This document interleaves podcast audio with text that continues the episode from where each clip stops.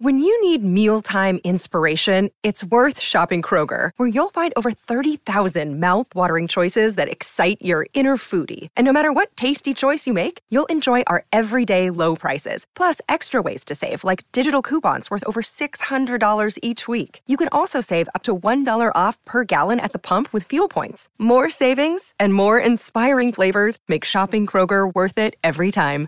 Kroger, fresh for everyone. Fuel restrictions apply. Great form by you hitting play on this podcast. Now, check out Same Racer, the brand new racing app for same race multi tips. Same Racer. Download from the App Store and Google Play. Powered by Bluebet. Gamble responsibly. Call 1 800 858 858. Joining us now to talk cricket is Hamish Bennett, former Black Cap. G'day, mate. How are you? Yeah, good mate. How you going? Yeah, not too bad. I was thinking about you as we were getting you on, and I thought, oh, Benny, I've heard, I've heard uh, the old Harry Jav call you Benny before, and that did make me wonder whether or not eggs had ever been your nickname. Uh, Henry Nicholls actually gave me that nickname when I was um, a bit younger. Actually, coming through, started calling me eggs, I mean green eggs, but yeah, he called me eggs for a little bit. Yeah, So yeah, it has been thought of. it has been thought. I'm not. I'm. I'm, I, uh, I'm not on anything new. What's What's the best nickname in cricket? Do you think? That you can What's- say on the radio. best nickname? Yeah. Oh, it's got to be Finn Allen, doesn't it? His nickname's King. So I mean, you know, we just just you always used to say when he got runs, "Long live the King." Yeah. Night. Well, he, but he did all right the other night, didn't he? Ninety six. You take that. Oh, he did. didn't he? For Finn, though, it was a bit of a boring innings, wasn't it? I mean, I nearly fell asleep watching him bat. Wasn't 96 off 100 and something? Well, he took some responsibility. That's not what. I mean, it's obviously, you know, very mature knock and obviously helped get the Black Caps over the line. But, I mean, from my point of view, I mean, I don't want to watch him bat like that. I want to see him whack it. But, but it's very good for New Zealand cricket. Yeah, it was, uh, especially given that Kane wasn't available. What, have- what what have you made of this series in the Windies and, and what we've seen out of it? Um, I think it'll be a great series um, before the World Cup. Um, you know, if you can't get a subcontinent before the World, one day World Cup, I think the wickets have turned. They've been slow, and it's probably not been that traditional sort of style of cricket that we've, um, I guess, we like to enjoy. You know, with the fast pace and hitting lots of boundaries and high scores. It's gone back to that. I guess you have to really value your wicket. Um, you have to try and be three down at 30 overs, and that's that's always been one of the, I guess, main principles in one-day cricket, being three down at 30 overs. And um, I guess it's shown that you've got to be able to, I guess, win in different ways and just try got to be able to adapt. And I guess that's what I guess it took the uh, Black Caps use one game to, to learn that. Yeah, I mean, you always hear that about you know on the subcontinent with uh, when it's spinning and things. You got to you got to be able to use your wrists, and you got to be a wristy player. Wristy players tend to go better against spin. I mean, is that what Finn Allen's done here? And and do we have other players that play that way that you think should be uh, sort of in the equation to, to make that World Cup if we're going to pick a squad for the conditions? Um, I think the wristy thing just being being able to guess, hit the ball late, you know, try and be able to go with the turn or sort of go against it a little bit. I think um, I think we've got the right squad, mate. I think the right players are there. I mean, you know, there'll be a couple of backup batters um, to go as well. But I yes, when you go to the subcontinent, it'll be interesting. You know, in the last World Cup, it was big. You know, obviously. ICC were pretty big on making sure spin was into the game, so it'll be interesting to see what the wickets are like um, in this World Cup in India. Um, to, you know, what will they do for the seam bowlers, or will it just be sort of typical sort of subcontinent style wickets? So they've got plenty of time to go, but I think they're on the right track, and I like that they've tried the Finn, I guess, Finn opening the batting experiment, um, you know, a long way out before the World Cup. So you know, they they'll they'll be certain on who's going to open the batting in their order by the time the World Cup comes around. Yeah, uh, of course he, he went in there. Tom Latham dropped down into Kane's position. Uh, didn't didn't go so well for, for Tom with the bat. Just uh, a duck off three balls, but New Zealand did win the game. What have you made of Tom Latham's captaincy in in place of Kane? I mean, we've seen more and more times that Kane is unavailable to play because he's had this elbow injury and other things. Um, how do you think Tom Latham goes as captain? Um, oh, look, I think he's he's probably he have the technical nous and the knowledge and all that, and he'll just be trying to run the sh- uh, the ship the same as Kane. I guess um, I actually looked at it after that South African series as stats from Test cricket, and um, when he's captain, you know, because everyone calls for Kane's head after the England series, as the media does after we we go slightly badly. Um, that um, but his record as captain when is- isn't actually great with the bat um, when he is captain. So um, you know, if you're sort of leading me down that path to see if, you know, Kane should take a rest or not, I mean, I think Kane's still the right man for the job. I think if Kane was ever going to give up a former captaincy. I'd actually like to see him give up the T20 captaincy, and then I think Tim would probably be the man that could lead the T20 side if um, maybe potentially after this World Cup if Kane wants to, if you want to manage your players a bit better. I would like, still like to see Kane um, be the one day captain going into the 2023 World Cup, and I still like to see him being the Test captain. So um, I think it's just one of those things that Tom's the, the backup guy if Kane's if Kane's down, but I think Kane definitely has to be the man to lead us forward. Yeah, no, I wasn't trying to lead you into anything. It was just a I, I just I, I, just wondered about some of the, the, the decisions at fielding placements, bowling rotations, and things when Kane wasn't there.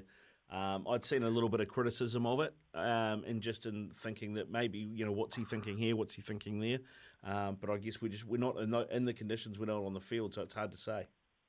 Yeah, I guess as well, the hard thing in the West Indies as well, when we got on top like that as well, you have to bowl your spin straight away because you want to make sure you get the 20 overs in. Mm. Um, you're just not sure when it's going to rain as well in the West Indies, and obviously that's why people winning the toss and bowling first with Duckworth Lewis, trying to see what you can get, making sure that you sort of, you know, if you are building and you lose, you know, for instance, if West Indies batted first the other night and they got rained off after 23 overs, and then, or 25 overs, we'd come out about 25 overs, we would have been chasing, you know, probably 40. So, um, it's one of those ones you go, you know, you're on top, you want to try to get through the game. So, I mean, he'll see the game differently, um, which isn't a bad thing. It's it's good to play under different styles and learn different tactics and try different things. Um, so, yeah, I don't mind at all, mate. To be honest. Yeah, yeah. I think it was around you know when we had the Windies struggling that he didn't go for the throat. Basically, um, was was the was some of the chat, but um, mm. obviously they still it's got hard the. Though, yeah, it's hard though because like you know, you look at that lineup and what does going for the throat look like?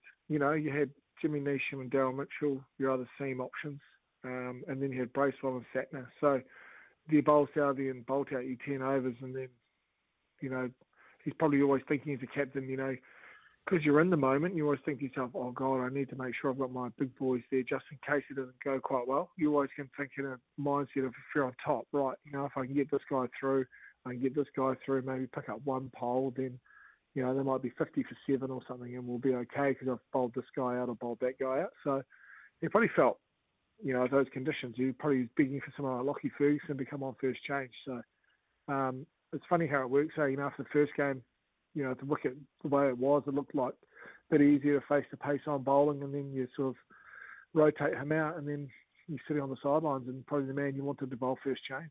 Yeah, yeah, it's funny, funny that, all right, mate. Uh, it's uh, I did see somebody uh, suggest that uh, this kid Trent Boult that we've got on loan from the Mumbai Indians looks all right. After that, he's not bad, is he? Thank, yeah. Thankfully, the Mumbai Indians are needing to play some cricket before a couple of T20 leagues, so uh, we'll take that as much as we can. I think. Yeah, indeed. He three for eighteen. Southee four for twenty-two. The old dogs have still got it, haven't they?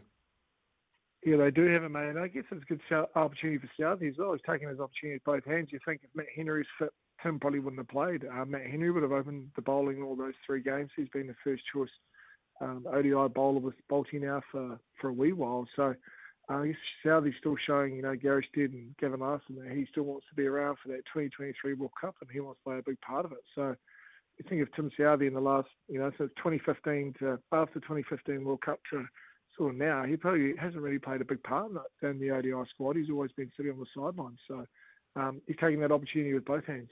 Yeah. Uh, do you think pretty much the squad that's over there is the squad that's going to go to the World Cup, the ODI World Cup?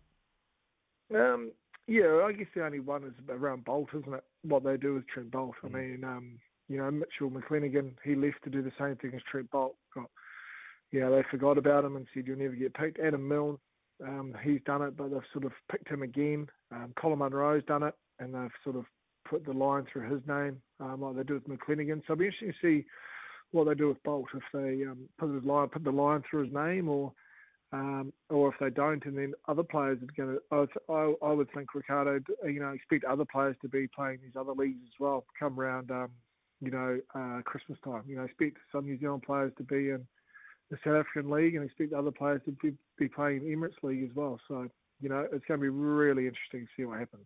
Actually, speaking of Munners, he, he went all right uh, in the 100 overnight. They were chasing uh, 122, and uh, he scored 67 off 37 to get his team home, the Trent Rockets.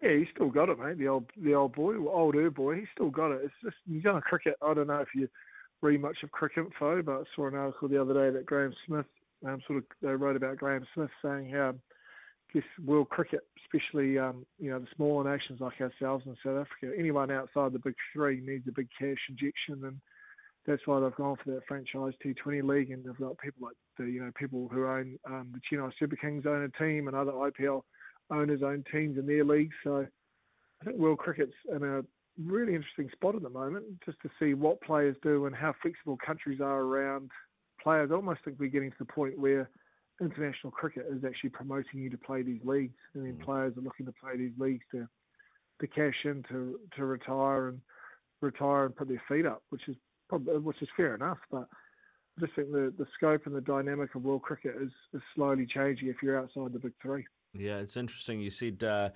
um, about the the big three and the, those you know what's going on there because I see David Warner um, has decided to he's not playing in that UAE league. He signed a deal to play BBL for the next two seasons.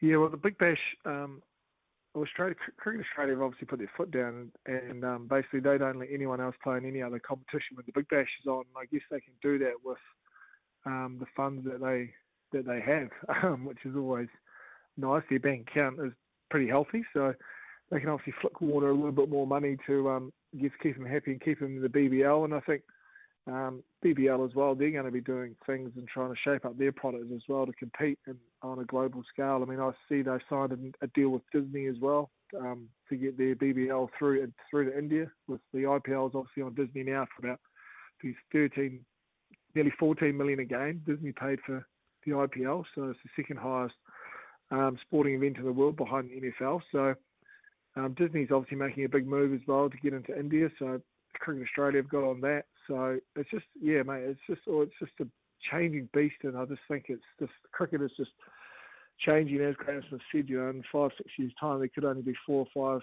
you know, possibly six teams playing Test cricket around the world, and the rest just looking to play franchise cricket or and play white ball cricket. So, so the landscape's um, it's an interesting point of view at the moment. Eh? It's in a real mm. interesting spot. It's just um, I think for us, it just depends on um, what the powers that be let people do outside of their of of their contracts, or if they're not contracted, how much they have to play for New Zealand in a year to be eligible for the big events. Because it's also harsh on some of the, you know, if you think if you're a player who's been slogging away for New Zealand and playing for the last couple of years in the team regularly and turning down other little things on the side, um, I guess you know you would be pretty dirty. You, you probably understand it, but you would be pretty dirty if you had to step aside for for someone who's been away and choosing not to play for New Zealand to play in these other leagues when when a major ICC event happens. So, um, be interesting to see what their stance is on it.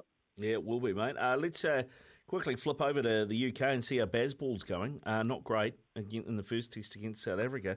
Uh, boy, that South African pace attack absolutely tore the Poms apart, didn't it? Rabada particularly.